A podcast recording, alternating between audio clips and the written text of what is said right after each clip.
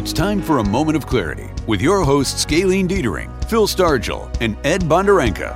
Faith, faith, faith politics, politics, history, history, and current events. Current events. Current events.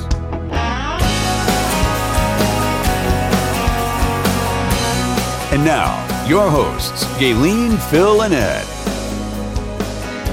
Good afternoon. Hey, folks. Welcome to our show, and I hope that we entertain you and edify you and teach you some good stuff today. Um, with me today are Ed, hi Ed, and Phil, hi Phil. Good And, uh, afternoon. good afternoon, and Derek running the board, and we're so delighted to have him with us today. As always, uh, what is it they call you? The Swiss Army knife of radio. We love that. Um, hey, we got an interesting show. Today is one of those kind of shows about nothing and everything.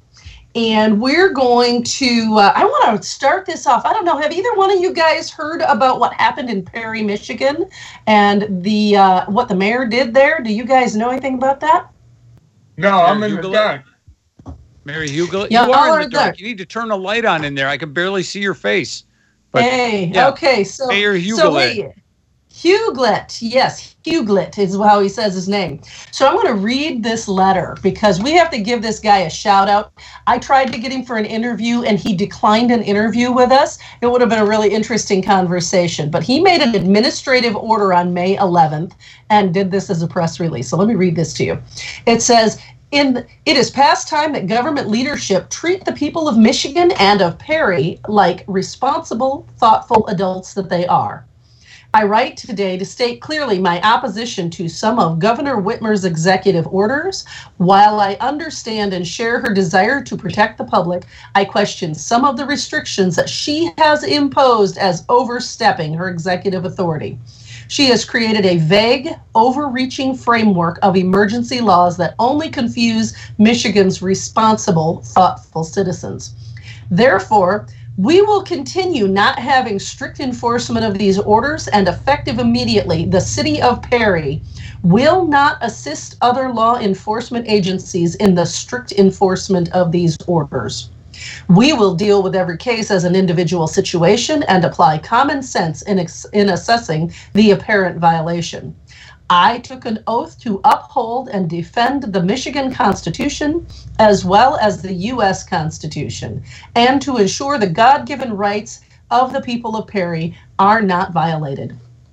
I believe the city of Perry, as a municipal government, is on the front line to defend your civil, civil liberties. Our focus needs to be on reopening our city and getting people back to work. We also need to be aware that this virus can be deadly and that we need to continue to practice social distancing, washing of hands, wearing of masks, as well as other medically recommended measures.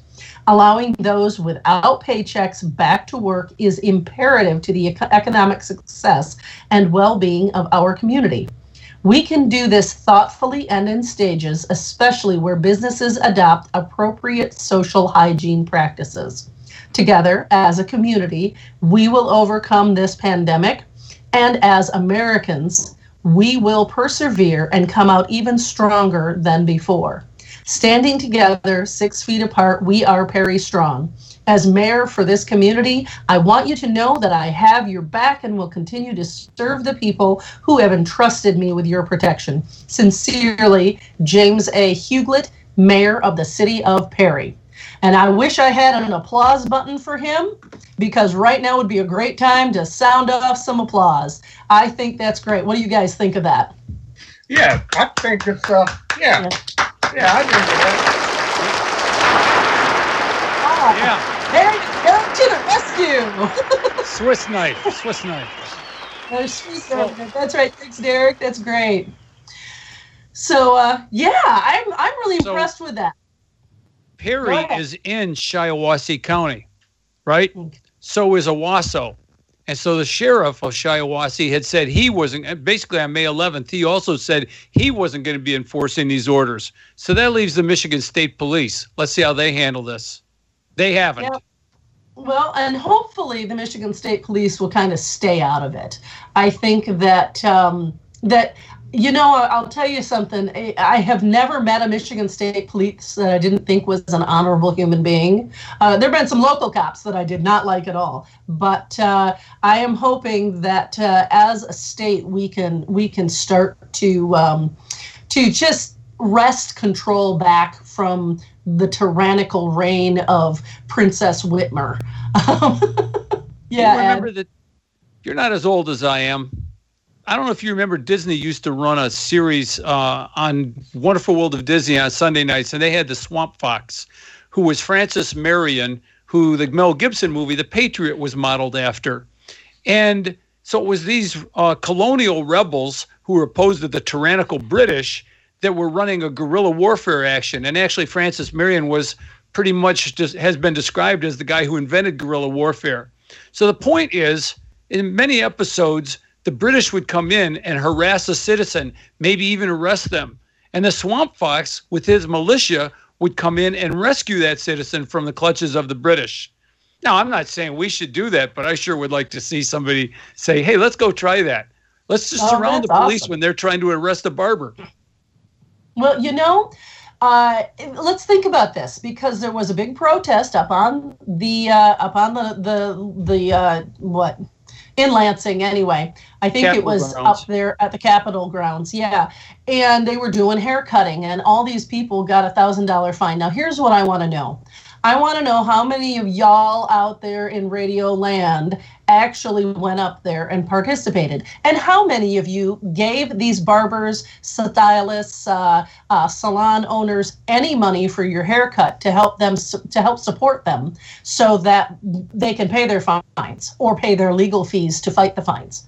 And I think that you all really need to be thinking about this and supporting these brave men and women who went out there and protested in support to assist with paying their fines or their legal fees to fight the fines.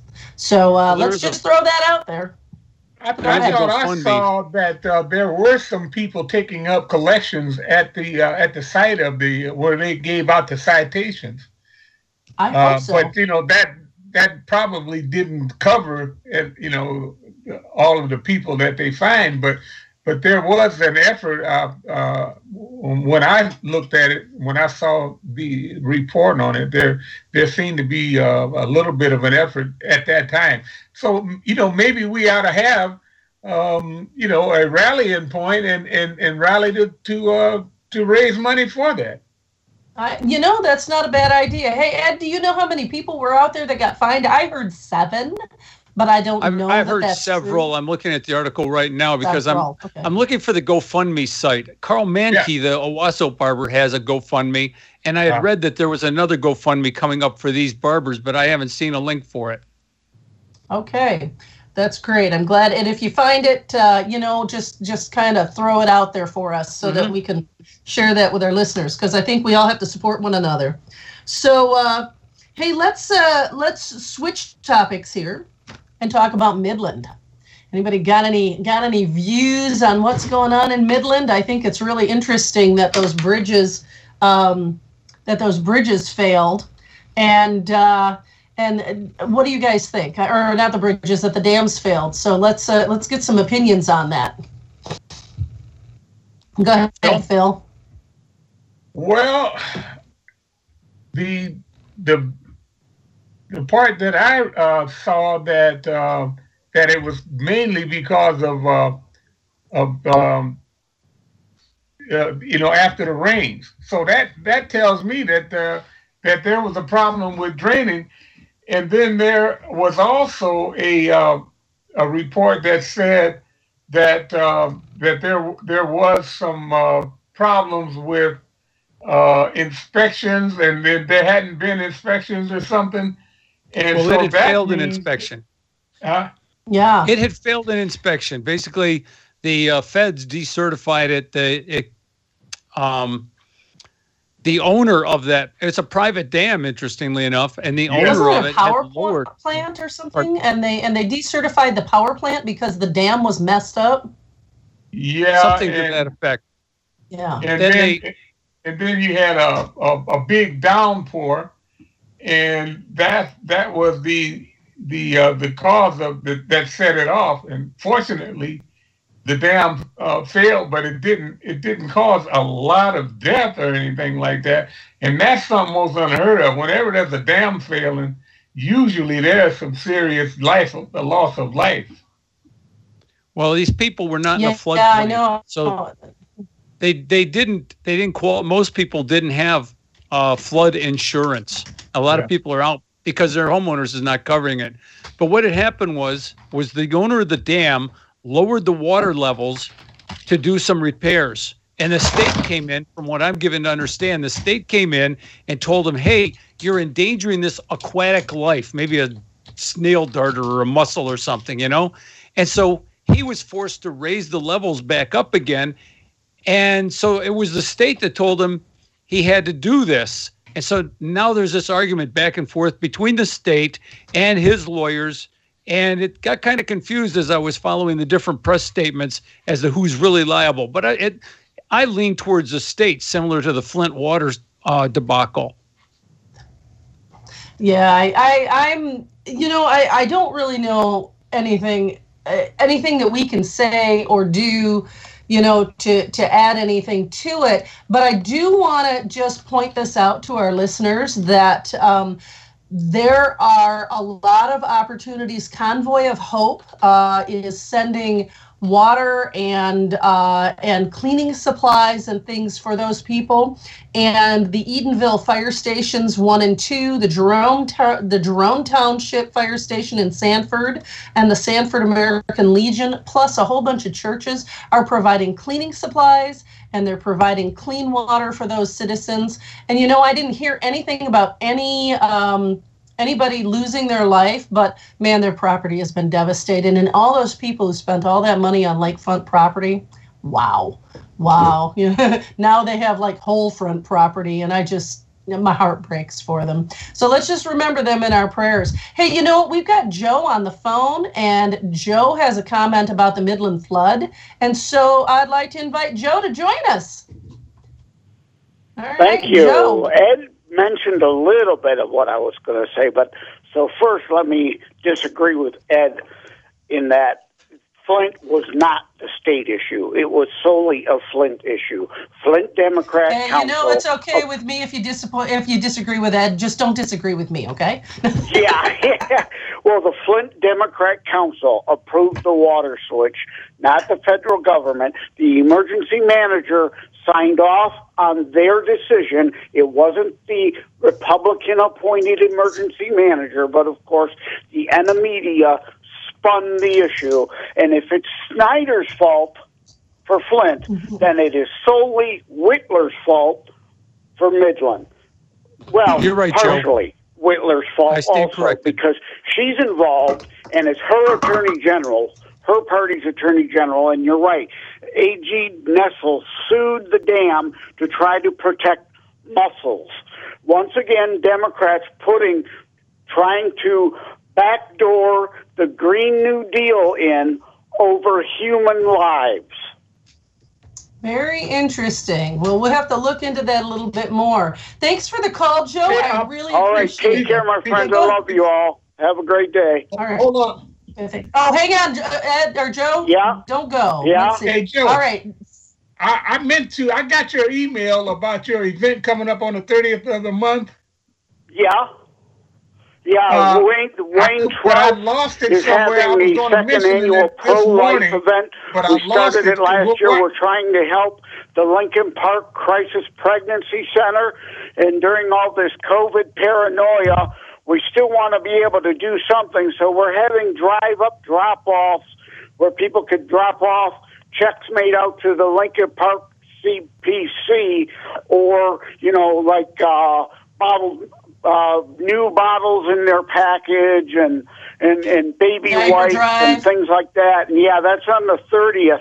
God's Family Room in Taylor and uh, and uh, St. John's Lutheran Church on Telegraph and Northline between two and five on Saturday. Thank you for allowing me to mention that because uh, I mean, single mothers are hurting more than I mean, normal. I mean, everybody's hurting more than normal right now.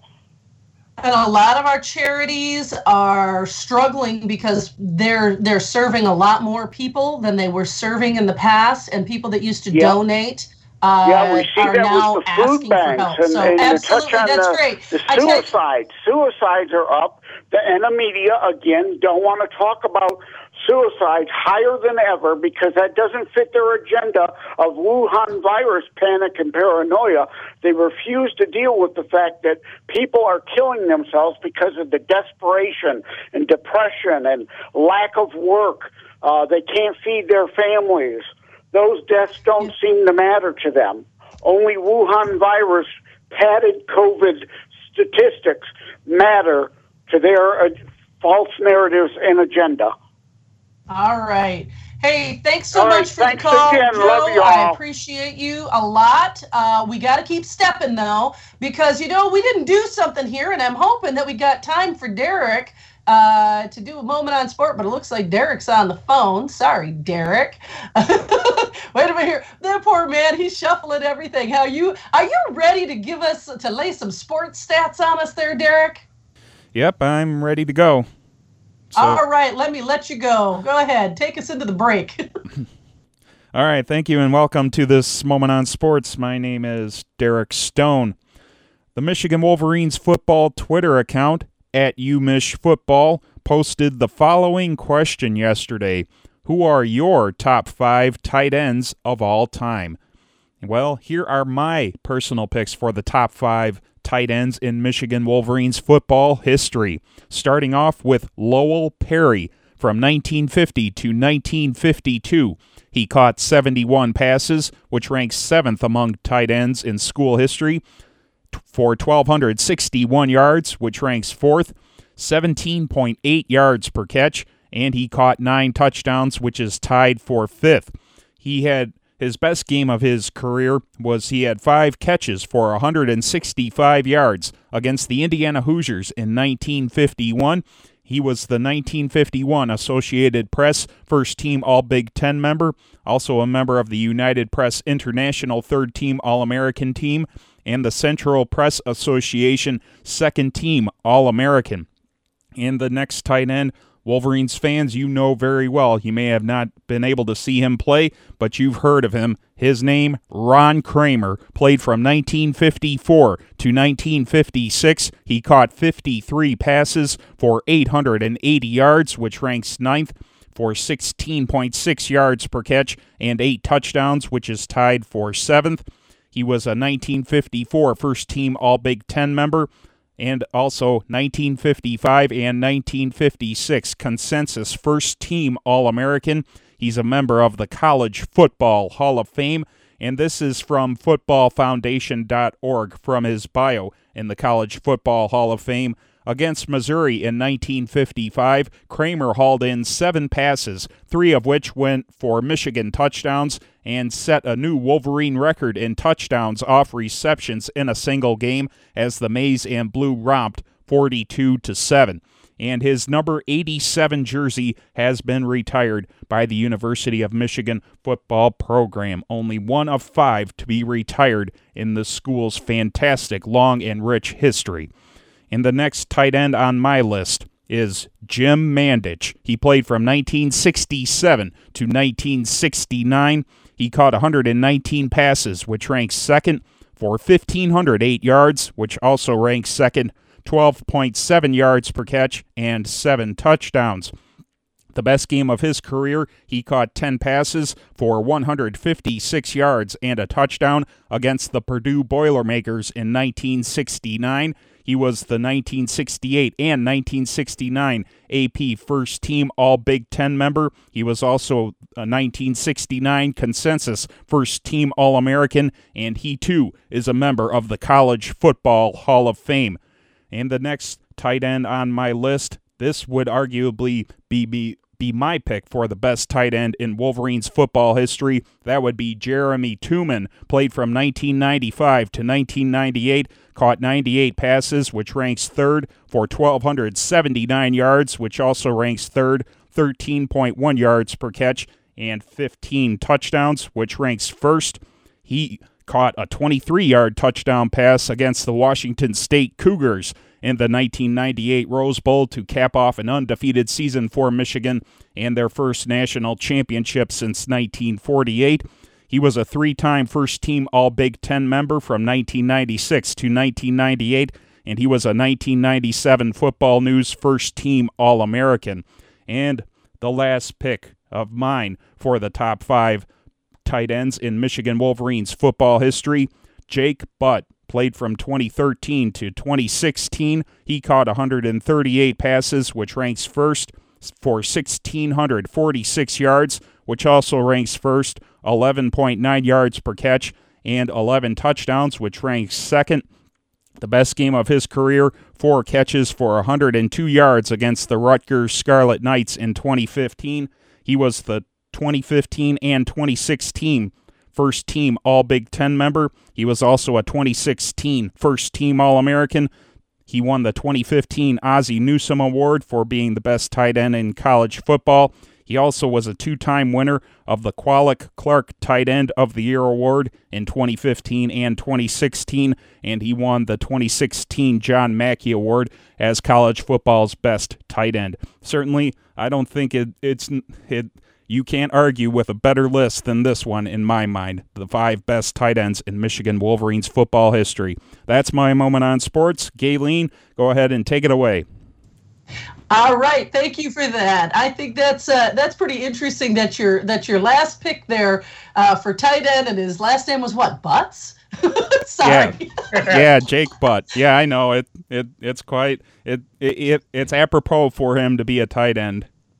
Yeah, that's pretty funny. I think it was written in the stars, a little destiny. Thank you for all of that, Derek. Hey, you know, I want to I want to just pop back to what Joe mentioned um, about the uh, this the drive that they're doing, the fundraiser, diaper drive, wipe drive, bottle drive, things like that to help support single mothers. That's going on. And Phil, Phil, that was for next weekend, if I understand that, on Saturday. And he's going to be in a couple of different locations. So yeah. I think that what we're going to do is next week, come prepared to announce addresses and times. And I wanted to let the listeners know that weather permitting, it is my understanding that Phil Stargell, our good friend, and Pastor Deitering may be out there to uh, to meet and greet people too at one of these locations if the weather is permitting. Does that is that right? Was that what your plan was, Phil? Yes, it is, and uh, I think that uh, Joe Leonard is such a, a, a force, and uh, he has such a, a good uh, uh, a heart and a good. You hear him from time to time on on the show, and so we have got to support him. I'm going to support him as much as I can, anytime I can. And I know I know the whole show will.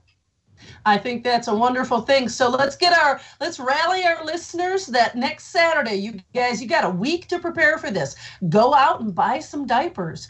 Go out and buy some wipes. Go out and buy some things or get ready to open your hearts and your checkbooks to support single mothers, unwed mothers, mothers in need and their babies. I think that that's a that, that's a really really important thing.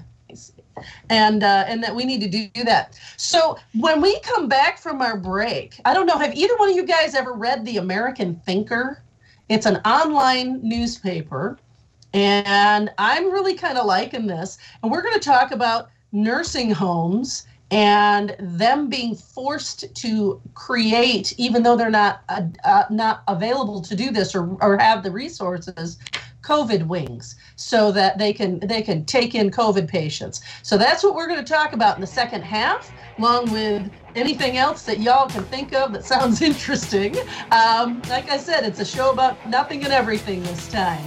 And uh, all right, we'll see you in about in a few minutes.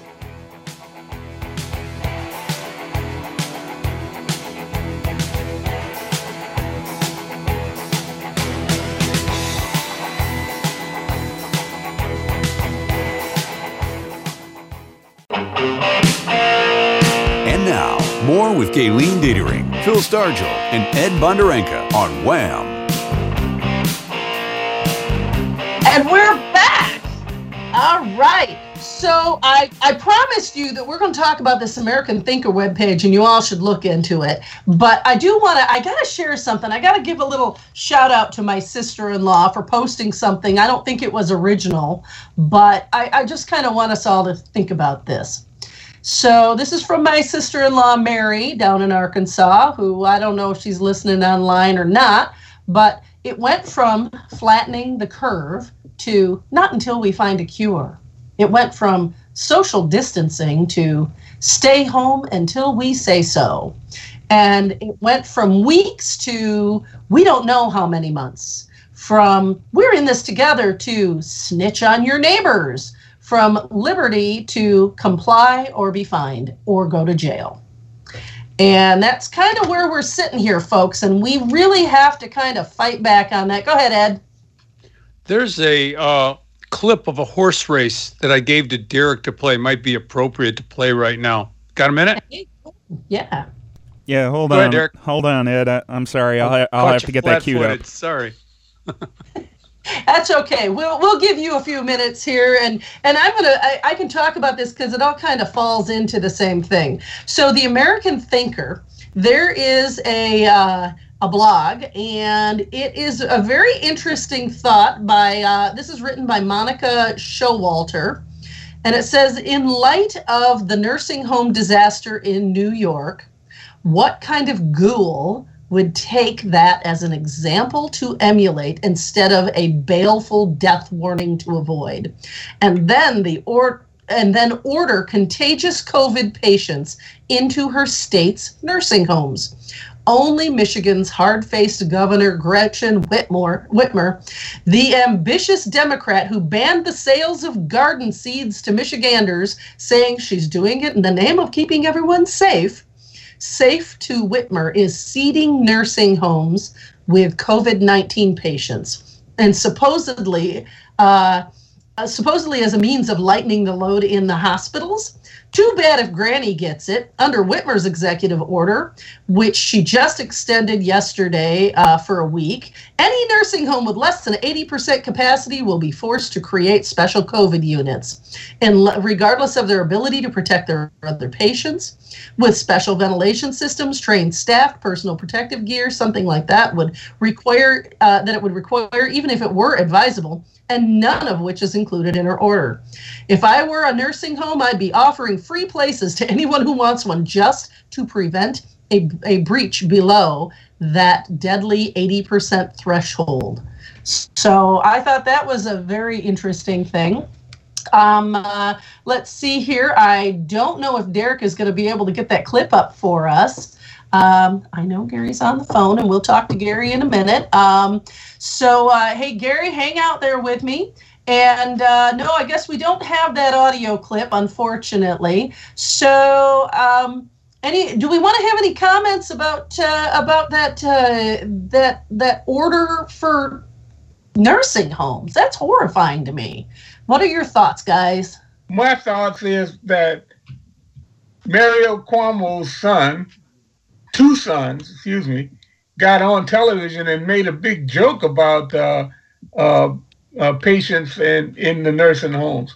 And, and it got a little bit of coverage.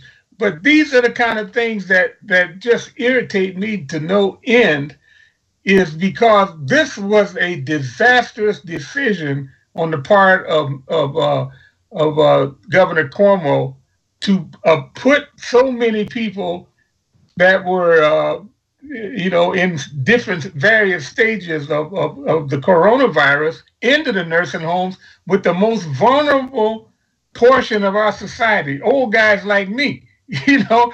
So, so, and, and they laughed at it. But could you? Well, Phil, there are no old guys like you, honey. There are no old guys like. but but, yeah. but the thing about it is, I mean, it, it it is a situation where for some reason or other, the Democrats seem to be able to get away with any bad decision, and and, and everybody takes it that that that decision was uh, out of the, the the the most benign of reasons. But everything Donald Trump does it's because he hates people. It's because he uh, he wants to better his own position and and feed his own uh, aspirations. And that is just so unfair to me that uh, you know. And everybody says, well, you know, he's a big guy, he can take it and all of that. But my goodness, you know, they really ought to give uh, uh, give the man some credit and and and hold some of these people like uh, Governor Cuomo because hold of them accountable. Absolutely. You know, they got to be held yep. accountable. I, I would concur with that. And, you know, the thing that kills me about all of this is, you know, our most vulnerable are our parents. And, you know, in some cultures, the elders are revered. And, and you know, yeah. I, I just I, I I don't understand this. They're they're like they're like trying to eliminate the weak ones in the society and just you know I, it's cruel and it's horrible and it's inhumane and it's disgusting. Yeah. Hey, uh, you know. Yeah. And and to, to add to what you're saying, my mother turned 99 this year and Praise she's God. in a nursing home, but she's very, very, uh, you know, coherent, and she's very, very strong and very understanding of what's going on around her.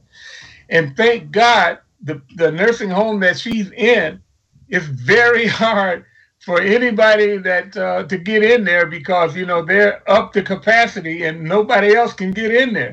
And that's that's the saving grace, you know, because nobody's going to be able to force anybody in there because there's a waiting list. So so that is the good thing about that. But boy, I tell you, you know, somebody really needs to uh, to take a second look at, you know, uh, the decisions that are being made, and not just why they're made, but what's the motive behind it.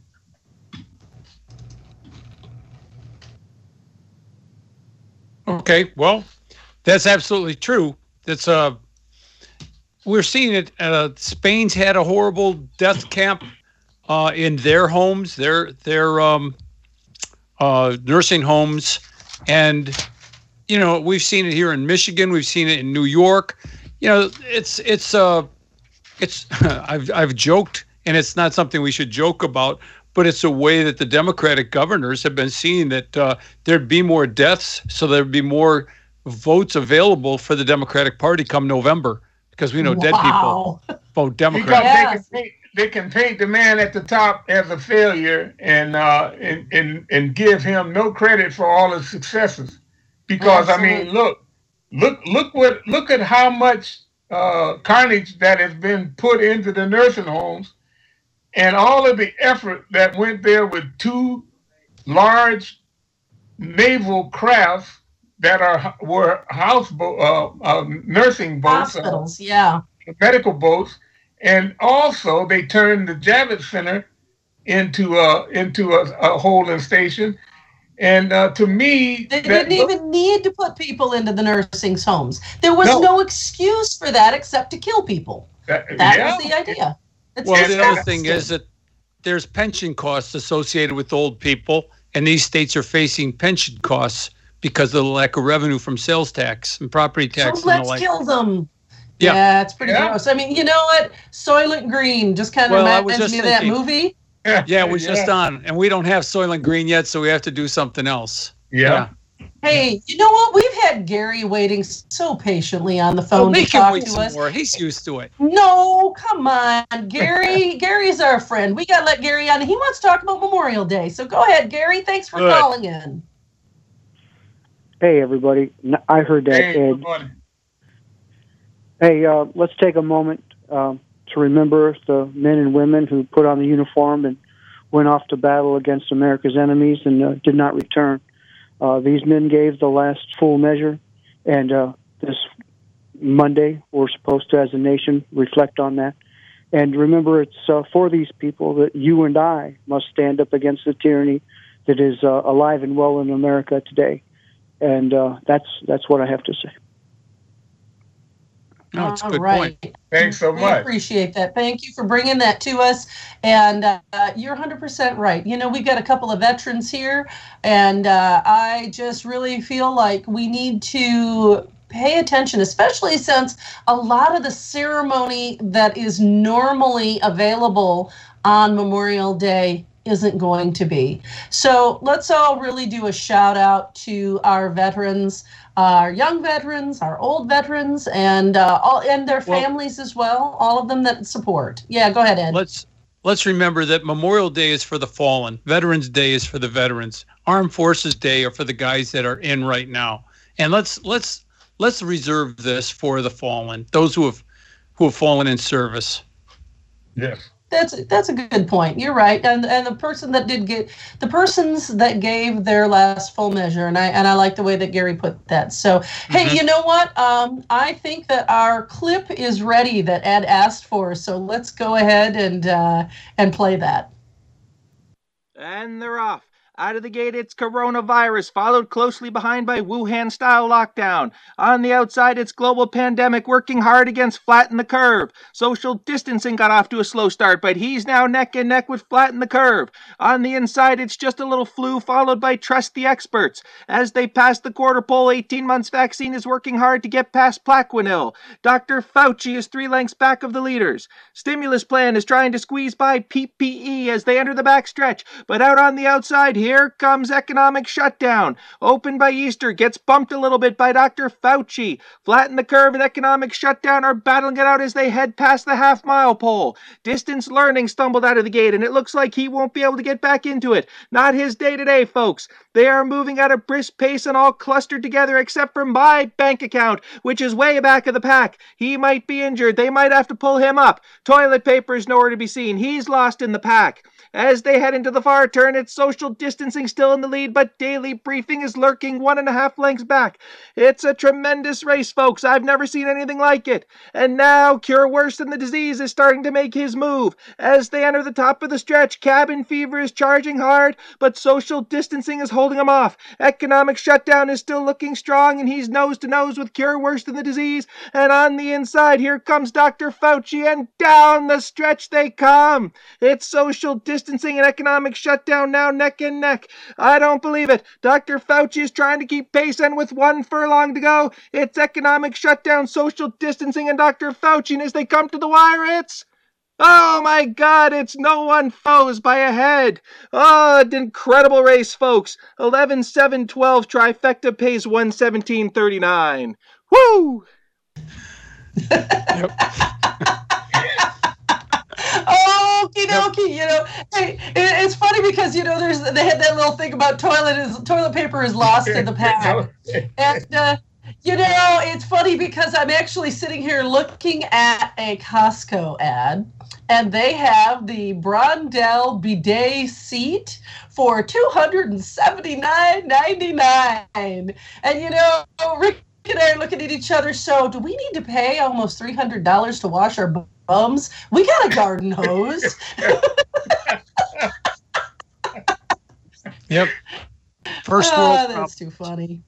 That's yeah, first world problems. You ain't kidding. I mean, heck, in the Middle East, they use their left hand and they don't have toilet paper. That's why we shake hands with the right hand. Never shake somebody from the old world hand, their left hand, man. Mm-mm, no, because they use that yeah. for all sorts of nasty things. wow, wow, wow, wow. So uh, we were talking about, um, let's see, we were talking about nursing homes. Have we got anything that we want to add? Oh, hey, you know what? Walter is on the phone, and I think this is a great time for Walter. Walter, welcome to the show. And as and as uh, the pastor always says, buckle your seatbelts because here comes Walter. All right, here we go. One more time. I got a I got a replacement, not not a total replacement, but a new idea of uh, Memorial Day, and it's directed toward Joe Biden. It's called excuse me, Day. Me. Walter, do not forget Day on, on Joe second. Biden what he said about black people. Yeah, Walter. I want to take this moment to welcome you to the ranks of white people hey,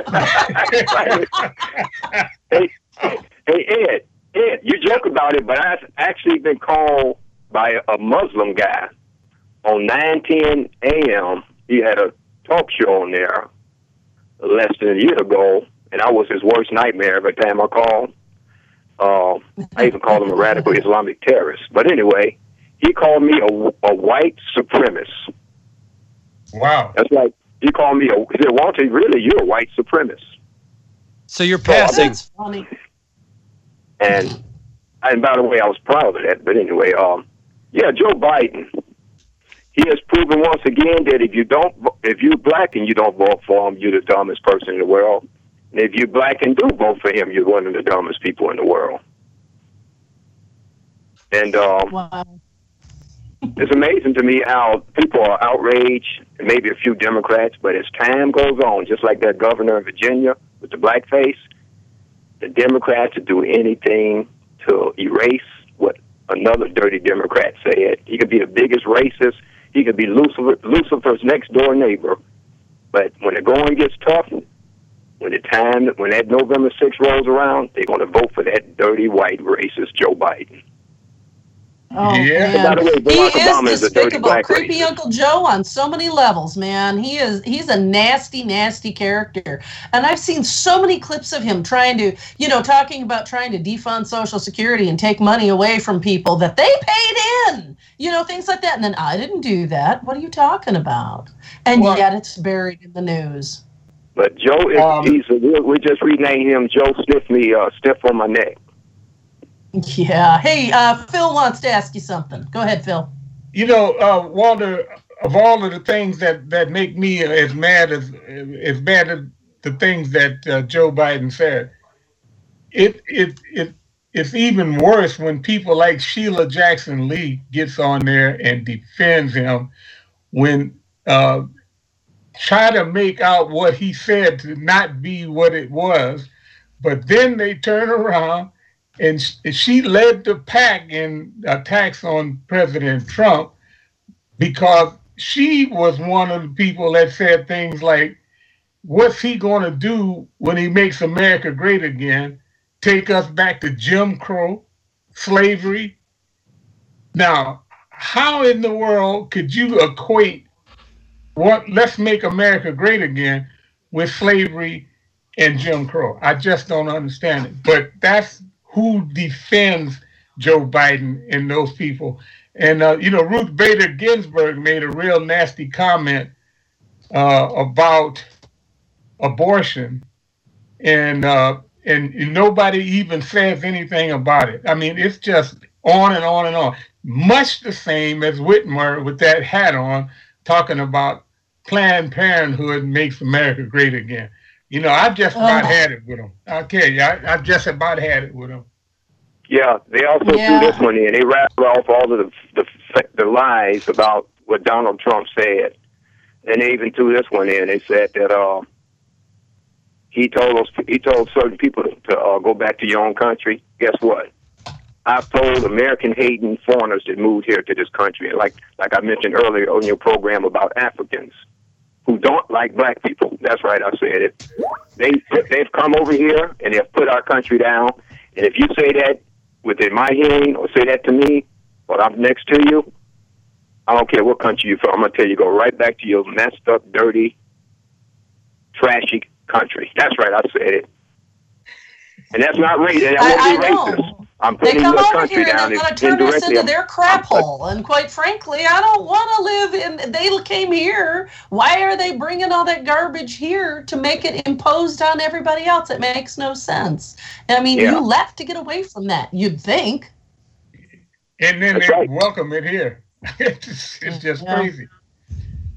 I don't know, man. That's that's nuts. Okay, so uh, so uh, you know what we didn't do. Thank you very much for your call, Walter. I appreciate you, and Thanks, it's Walt. always something interesting. Hey, Hey, remember uh, this. s- Hey, one one more thing. You're listening? yes. What? One more thing. I said it. I believe it. That settles it. I'm out of here. That's right. That's right. And, and you know what he said. What he said. Yeah, what Okay. he said. So, uh, so Derek, uh, the pastor is reminding me that we didn't ask you about curling, and I'm wondering if there's any curling news. Yeah, there is actually some curling news to report. Not not competition wise, but there was a U.S. curler named Jessica Schultz, and I have to give Ed credit for sending me this story. In Jessica had was tested positive for coronavirus in early March, and there was an article written about her about about her recovery from the coronavirus, and I just want to read a little part of this article. And, uh, and this is what she wrote in her blog post on April 14th. In my almost 30 days of isolation with the virus, I have renamed it my good friend Rona or the abusive ex boyfriend COVID. This is an attempt at finding some humor in what could be a devastating moment in time. The ex COVID hasn't been around lately, thank goodness. He typically brings the joint pain and inability to function but Rona, she likes to hang out and give the low grade fever feeling. She occasionally surprises me for coffee or waits until happy hour to drop her bad news. Oh. All right, that's interesting. But how's she doing now? Is she recovered and she's well? Yeah, she's fully recovered from her vi- virus. Yes. Oh, that's awesome. Well, hopefully she can get back out there on the ice and uh, I don't know, is, is she a bowler or is she a sweeper? I didn't. I didn't catch that in this article. I I'm not sure. She's a chucker. Or chucker, I guess. Okay, yeah. she's a chucker. I don't know whether I thought they called them bowlers. Maybe I'm wrong. That's okay. It's not my thing. well, hey, thanks for looking into that, Ed. Thanks for bringing it, Phil or uh, Derek. Thanks for bringing that to us. That's pretty interesting. Um, Let's see here. So you never recover from curling, though. so that's a good thing she didn't recover from curling. That's that's pretty funny. All right, guys. So we are coming up on the top of the hour, and I am not sure if we got another caller to come on here. We've only got a couple minutes left, but I did want to say that I really appreciate the fact that, you know, we can get together and we can chat about all sorts of things. And I hope that it was a good show for you all and that you were able to enjoy it. Um, I would like to just remind everybody prayers and support for Midland prayers and support for Midland. They are taking donations. There are collection points. There's a lot of churches in Sterling Heights that are gathering donations for Midland. We need to keep our brothers and sisters out there uh, uh, in prayer and also uplift them with whatever we can. And additionally, I want to remind people that next week is the diaper drive and the fundraising drive. And Ed has something he wants to add too. Go ahead, Ed. Well, you mentioned Convoy of Hope earlier. It's a faith based um, ministry of the Assemblies of God. And they have been they've been phenomenal at different disaster events in this country and uh, they they are literally a convoy of hope they bring in truckfuls of food water and supplies uh, you just google them convoy of hope that's awesome convoy of hope everybody. And uh, and uh, let's see here. We were talking about the diaper drive, and I think Derek is about to send me a message. Let's see what Derek is sending me. I think we've got another caller, and we've got like two minutes, maybe. Well, let's not maybe. forget we get to stay locked up for another twelve days. Thank you, Governor yeah, Governor yeah. Whitmer. And I think also involved in that also involved in that is we're all supposed to wear ball gags so we don't breathe through our mouth. wow.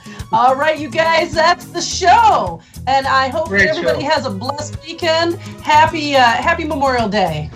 Happy Memorial Day to you. Happy Memorial Day.